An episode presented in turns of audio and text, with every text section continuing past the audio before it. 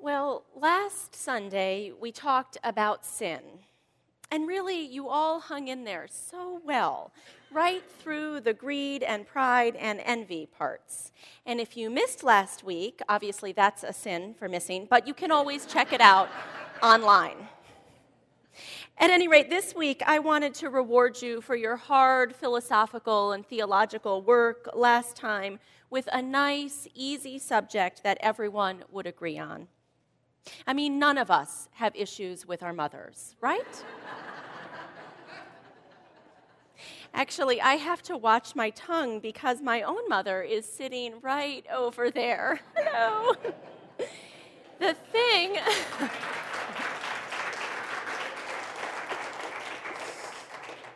the thing about having your mother present when you speak about motherhood is that she's always happy to correct you about everything that you remember wrong from your own childhood. In my family, that mostly revolves around how many evenings each week my mother was away from home working. I, of course, remember at least eight evenings a week with my mother gone. It is possible that I am overestimating. My mother, like many people's mothers, worked through my childhood. A professor, she did sometimes teach night classes. And she went back to school when I was eight to get another degree, so sometimes she took night classes too. As she often reminds me, her mother also worked through her childhood, which was significantly less usual in the 1950s. The truth is, being third in a line of working mothers has been a gift to me important in my own decision to work outside the home while raising a child. Knowing that my mother worked long and hard and was still a present and caring parent, those eight nights a week notwithstanding, I felt that I could do the same. And most of the time, I think I do. Sometimes I feel as though I'm a chicken running around with my head cut off, but I think that's actually part of the human condition. But this plas- platform address purports to be not about humans, nor even about chickens, but about llamas. Mama llamas, more specifically. As the title asks, is your mama a llama? The question of whether or not one's mama is indeed a llama is of vital importance, it seems, to the toddler set. And actually, I think I'd want to know too. The question comes from a book of the same name, where we follow a baby llama throughout a walk featuring a surprising biodiversity of animals. The llama asks his friends one by one whether their mamas are llamas and receives a variety of charmingly rhyming answers. No, she is not, is the answer Dave gave. She hangs by her feet and she lives in a cave. I do not believe that's how llamas behave. And, no, she is not, is how Clyde replied. She's got flippers and whiskers and eats fish all day. I do not think llamas act quite in that way. Clyde is wise beyond his years. Llamas do not act quite in that way, eating fish all day and sporting flippers and whiskers. Clyde's mother, however, does act in that way, revealing herself, as you might guess, as a seal, while Dave's mother, the one who hangs by her feet and lives in a cave, is a bat. Excellent. Lloyd the llama makes all sorts of discoveries about his friends' mothers as he continues on his trek, finally ending up with his friend Lynn. I'm sorry to tell you, spelled with two L's, Lynn, whose mother actually is a llama and in the very same herd as Lloyd's mother. Delighted, the two little llama babies run off with their own llama mamas, presumably glad to have found the right ones, the mamas that neither have flippers nor hang upside down in a cave. But what about the mothers who do possess these particular attributes? They are, I imagine, just right for their own children, who also have flippers or hang upside down or aspire to. That's what I like about this book, actually, the celebration of many kinds of mothers, at least as they appear in the animal kingdom. Here in human land, however, we don't always do quite so well. If you believe Hallmark, all mothers like roses and kittens, or roses and puppies, or possibly roses and butterflies. In fact, Reverend Leslie Takahashi Morris, a Unitarian Universalist minister in California, found a poem online that speaks to this very phenomenon. I quote Puppies and mothers are simply put on earth to help each other. They give to each those simple things like love without a druther. They care for one another too, and never turn and shun the one that they adopt so true, and neither away will run. I like mothers. I like puppies. I even actually like sappy greeting cards, although I prefer a less forced rhyme scheme. But like Takahashi Morris, I don't like the idea of reducing Mother's Day and mothers in general to puppies and bad poetry. Neither does that baby, obviously. As Takahashi Morris writes, this idea of motherhood does not take into account the realities of people whose relationship with their mother is conflicted, or those who have lost the ability to be with their mother through adoption, death, or illness or those who have been denied the experience of parenting by life's circumstances. Motherhood, in fact, is a topic that is full of tensions, full of varied experiences, some wonderful and some difficult. It is also full of many different kinds of mothers. And believe me, some of them are not like puppies at all. In fact, the woman who created Mother's Day was a great deal more like a Rottweiler. Julia Ward Howe, best known for her Battle Hymn of the Republic, wrote the Mother's Day Proclamation of 1872 out of her later work as a peace activist. As Takahashi Morris, that minister from California, writes, disillusioned with the Civil War and then the Franco Prussian War, Julia Ward Howe had the idea that mothers who were tired of sending their sons into inhumane conflicts could be a united force against senseless killing. She told other mothers that they did not have to send their children into harm's way, and this work led to the first International Mother's Day of Peace. I'm curious how many of you knew about Julia Ward Howe and the Mother's Day Proclamation? A few. Oh, that's good. That's good. It's so funny, I think, the way our society has commercialized and, in Takahashi Morris's words, sanitized the holiday. Or actually, it's not really funny at all. It is, in fact, a symptom of the sexism that I think still runs rampant around America. Uh, sexism. This is getting to be almost as much fun as sin was last week. the thing is, comparing mothers to puppies or to flowers is just a way, really, of containing them, of putting them into a little box and saying, There, you may sit here and look lovely. You may be entirely in charge of child rearing because of your important biological connection. And you may occasionally dress up in a suit and pretend to be a man, but really we know that you are more like a puppy or a flower. And we love you just that way.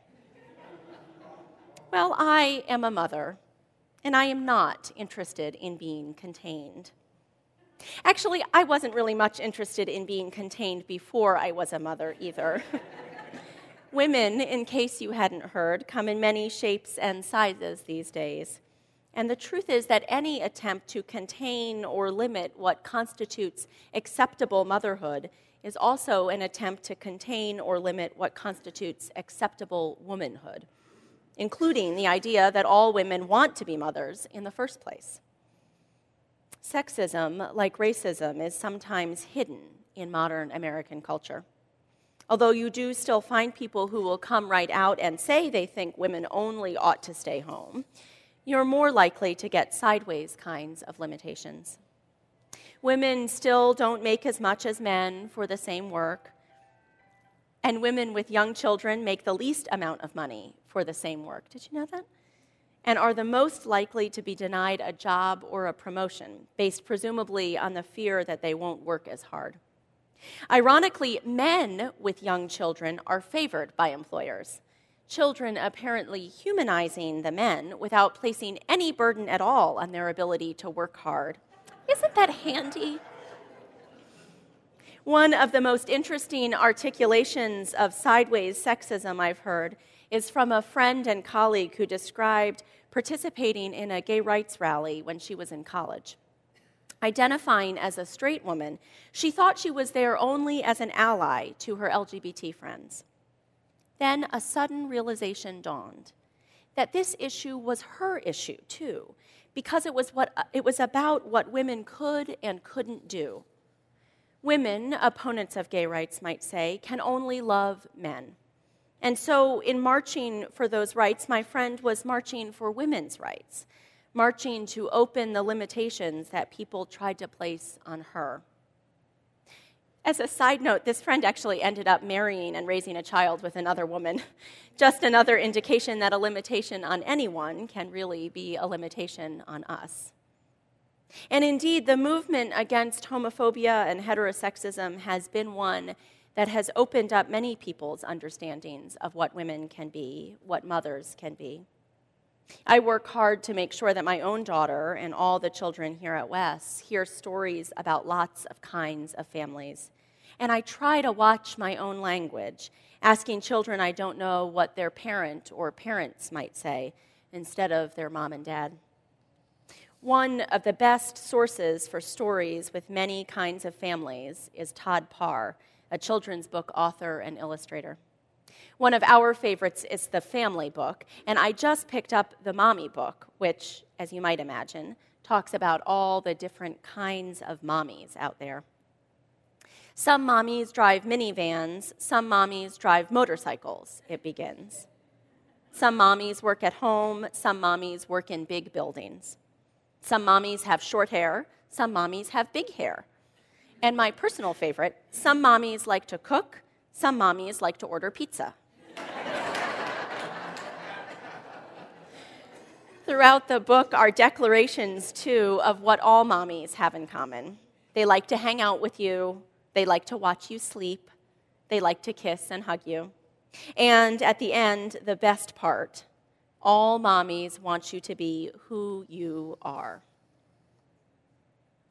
Todd Parr, like many children's authors, paints an optimistic picture.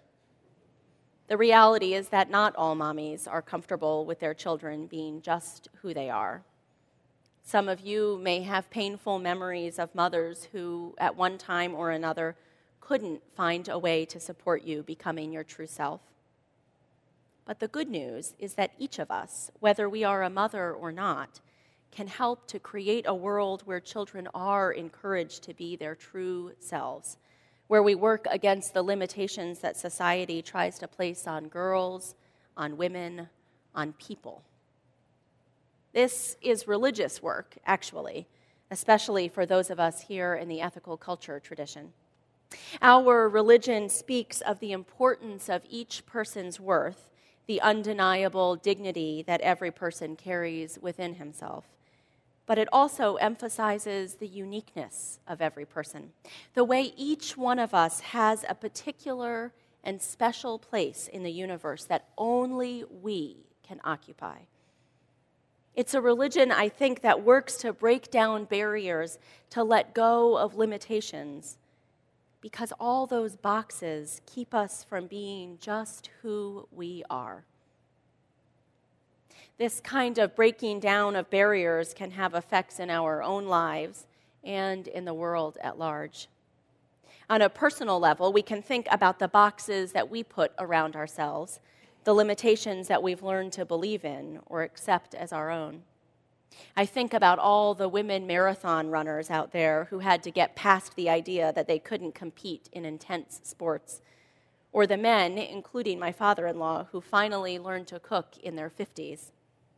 And what about the limitations that have nothing to do with gender roles, but everything to do with how we were raised, the messages we heard or continue to hear, sometimes from those who love us dearly, but can't see beyond boundaries themselves?